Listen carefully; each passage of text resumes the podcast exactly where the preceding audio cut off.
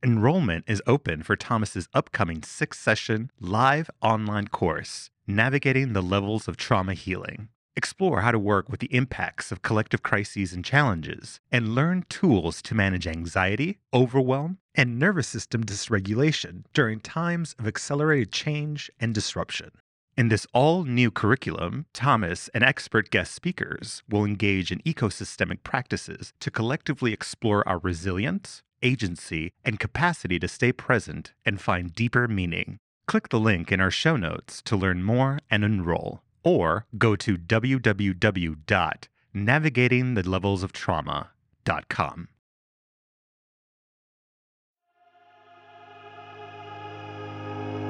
Welcome to Point of Relation with Thomas Hübl, a podcast that illuminates the path to collective healing at the intersection of science and mysticism. In his conversations with visionaries, innovators, artists, and healers, Thomas invites guests into a relational experience that allows inspiration and innovation to emerge. This is the point of relation. Hello and welcome again to my podcast. Um, today, I would love to explore with you a little bit the state of our democracies. And I mean, there are many, it's a very complex topic, of course, but I want to share with you today a few of my the highlights of the thoughts and um, processes that came up also through the workshop, but of course before. And one of them is that I, through my work in the last 20 years, I became aware of like how collective trauma affects human systems.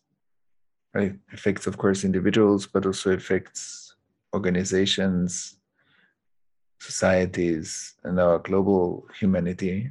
And we all know that democracies, evolutionary wise, are still young.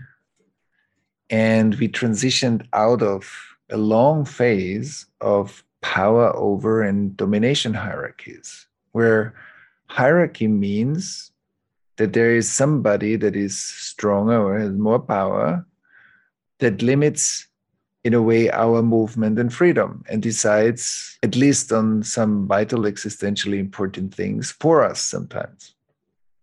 One of them is free speech, one of the one of the free expression or like a deeper development of human rights. Well, what what is what has been human rights? In my work, I relate to human rights as the right to be, to be in life, to have a place in life, which is sacred. The right to become, to develop one's inherent creativity and intelligence, and to be able to relate that intelligence to our environment, the right to belong, creating a healthy, meaningful relational network. And so these three forces or powers, being, becoming, and belonging, are part of every one of us. And we want to support this also in everyone else. So we respect human rights in each other by respecting these three powers. But power over and domination based hierarchies don't do that. And so we're still very wounded and sometimes very violently so violate human rights. And it's still going on today. On the other hand, democracies created a space where we made a whole leap into another form of uh, human systems and societies. But as I said, we are still in kind of a younger form of democracies. And that's the point of our conversation today is what happens when we create a safer space for everybody to speak, a safer space to be present, a safer space to uh, feel that I feel self empowered, I have agency, I can bring my my qualities in, into the democratic process and contribute to the society and also get the benefits of the society. And when we create that safer space, then something's happening in our nervous systems and bodies. Because whenever there's more safety, our inner world actually says, wow, that's really great. So, because now it's safe, I can stop holding some of my wounds. I can let go partly and let that surface. So, whenever we reach a certain level of coherence or relational safety or environment that is safe enough, our inner world starts to detox itself. But when stuff comes up, and we see periodically that in our societies, it, there's a detox process going on. And then there are new stressors on top of that, like the the pandemic situation in the world or or wars, like new stressors that create a lot of stress that might actually lead to another contraction. Um, but when it's possible, life wants to detox, self heal itself. And that's why I think that democracies again and again go through processes of incoherence where it looks like more chaotic, it looks like disturbed, it looks like more dysfunctional, it looks like it's very messy because stuff comes up and and it it seems like to be like a disturbance. But that disturbance is needed in order to create a higher level of coherence. We need to see that for example, there is violence against women. There is like there's a gender inequality, and in order to balance this, like stuff needs to come up. We need to bring stuff to the surface in order to create some kind of disruption that allows a new coherence that is more stable and more fair or more equal than what we had before. The same is true for racism, anti Semitism, for many things. It needs to come to the surface for many millions of people to to learn and grow and to come to a, a higher level of coherence that is a better place for all of us to live together. So democratic resilience grows through waves of detoxification but when we are in that phase of detoxification, it looks like things are not working at all or they are very hard. And for our leadership, but also for, for every one of us, that we can see in our personal development, but also organizational and cultural development, we do need those phases in order to take care of the unlearned lessons the lessons not learned yet, the, le- the trauma information that is stored in the system needs to first come into our awareness in order that we are able to digest it. So we need spaces, we need to create spaces, digestion spaces for the democratic process, the unprocessed information. And digestion leads to integration. Where do all the nutrients of our food go? They're being integrated into our bodies. Where do our the challenging situations go and everything that we experience? When we integrate those experiences that becomes learning. We learn something. Our perspective grows. That's why i often say wisdom is inherently related to how much world i can include in the way i live So, how much world appears in me in a sense of inner space, in my inner world, that can be included in the way I take decisions, in the, in the way I act, in the way I speak, in the way I move in the world. And if the world can be hosted and billions of people inside to a higher degree, we have a higher society the more of the world needs to be excluded and othered, the lower is the societal coherence. So we live in a society with less abilities, less collective intelligence, more friction, more fragmentation, more polarization, more othering. All of those are basically trauma symptoms because trauma impairs or hurts our capacity to relate, and relating integrates trauma into higher functionality. And so, my point of today is that um, I believe once we understand that as, as democracies we are going through waves of detoxification and of that we need to integrate what shows up not try to get rid of it but to really look at it learn and integrate or integrate and learn so that we can lift our societal discourse and reality onto a new level of development. So development doesn't only happen top down like the innovation and the future becoming manifest updates upgrades but evolution also happened through the unlearned lessons that are still frozen in the permafrost of our cultures and they need to be melted they need to be looked at digested and integrated so that we harvest the ethical learning that is still missing to deal with the technological advancement, the scientific advancement of today. We see within like a domination or a power over leadership, it seems like there is not enough, there's there's not a space that we can feel safe to detox. So what do we do? We accumulate so if I don't have a right to say what I feel, I, I accumulate. So stuff gets accumulated in, in millions of people's nervous systems. because They can't go anywhere. And so we we keep on holding.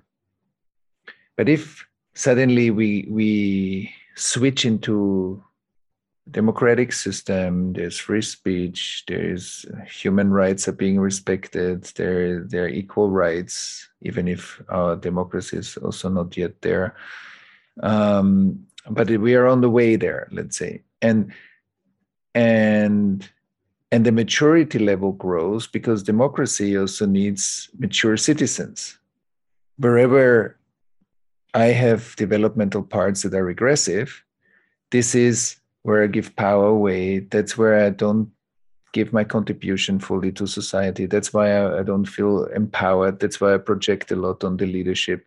And that's where I often think in black and white. Either it's this or that. It's not that life has complexity I can hold paradox paradox and I can hold uh, contradictions in my own inner world without immediately rejecting those. I can see that multiple things can be true at the same time, but not absolutely true. And so I have a much wider world space in myself when I look through a mature lens.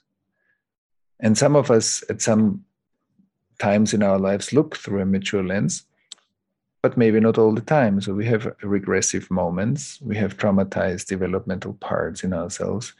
And and these are the parts that create also societal dynamics and also much wider cultural wounds that haven't been integrated. They create a lot of societal dynamics because there are a lot of fractures, there's a lot of polarization, there's a lot of othering happening where we carry undigested wounding, like more massive wounding in our societies. And so the word is coherence, but what's coherence? Coherence is being created through relational skill building. If I can stay related to you while we have a relationship argument, why we are seemingly looking at things very differently, but we can keep a relational space open, then our perspectives can find a negotiation process within relation. But if we shut down and if we other each other and the gap's getting bigger, it's harder to negotiate the content. And and it's I think the reverse of coherence is the downgrading of coherence. So the more separation we see, the more disintegration of relational spaces, the lower is the coherence. The more we raise the coherence, we the relational intelligence and the collective data streaming is growing. And the more collective data streaming we have, we have a base to hold the incoherence incoherence. So the incoherence is being held in the systemic coherence that doesn't fragment when fragmentation shows up. That's the alchemy of human development. So that the systemic coherence, the resourcing of the system, has the power to host the incoherence or the fragmentation. And if the systemic resourcing is too weak, then we end up in repetitive cycles of re traumatization or repetition of certain behaviors or certain situations. If the systemic coherence grows, we change that because we see suddenly, even if it's slow, but we see a development. And it's like a river and a boat. If the water is too low, the boat gets stuck on the ground. But if there's enough water in the river, the boat keeps floating, even if it's slow. And so the resource is the water, it's the movement of life. If the stagnation is too heavy, then it gets grounded and doesn't move anymore. That's real stuck. But if it's still flowing, then it's we are taking the difficulty with us and we are evolving or transforming the difficulty slowly into something new. And that's what um, I think is an important factor for the evolution of societies and of bigger topics that we have to solve systemic resourcing and how we build coherence. And so, how we build coherence is first that we the level of coherence every one of us carries inside. It's a level of authenticity, self contact, awareness, inner presence, relational capacities to be able to to bring my um, my worldview into the room, to be able to listen to your worldview, even if it contradicts mine, and to find a common space where we can still hold a relational space that hosts both of us. Why do we go to therapists when we get stuck? Because we can make use of the resourcing of somebody else, increase the systemic resources, the therapist and I, and that helps me to have more water. So that helps me to move my load and develop it further. Why do we need to come together in groups to deal with collective issues? Because we bring more resourcing together. And then it helps us to look at collective issues with a collective intelligence. So, collective intelligence is a tremendous healing um, power. And so, when we look at the democratic process, I believe one of the collective trauma symptoms is that we don't have enough built in, funded by the state, digestion spaces. For example, what happened through the pandemic so far in the last two years needs to be digested. And of course, many people are trying to digest the process through private or friendship interactions to digest it. But I think we also need much bigger collective spaces where we can um, digest the hardship and the difficulties and sometimes the loss and the existential threat and people lost their jobs and uh, the economy got much worse and that produces a lot of follow-up effects for many people. We need a space to digest it that we see oh we are not alone. We are actually embedded in a more generous environment. We are not single fighters solo fighters we're actually communities of people supporting each other. But the harder it gets, sometimes we feel we are more alone because we stop reaching out. We don't feel enough supported. We feel alienated or we feel kind of abandoned. And then we retract. And the more we retract, the harder it gets.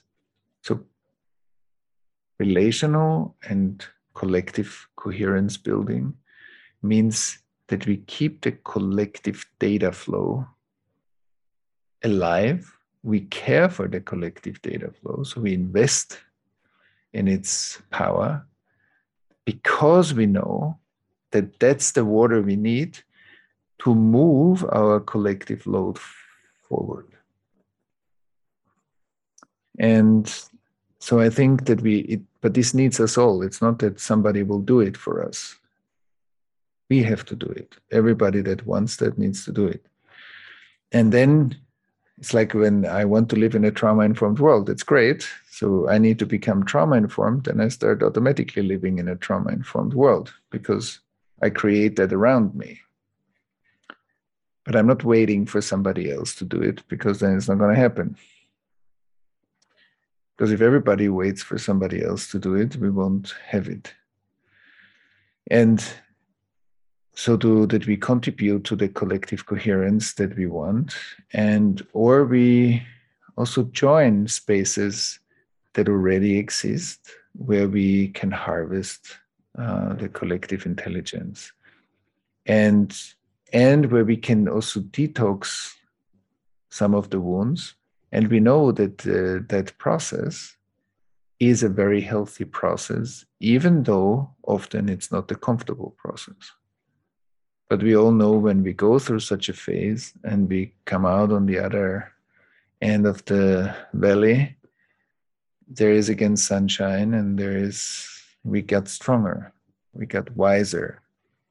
And I think that's worth doing it. So, one of the spaces, for example, within our NGO, the Pocket Project, which deals with collective trauma around the world, um, we have regular calls where people can taste or be part of such a collective digestion space, for example.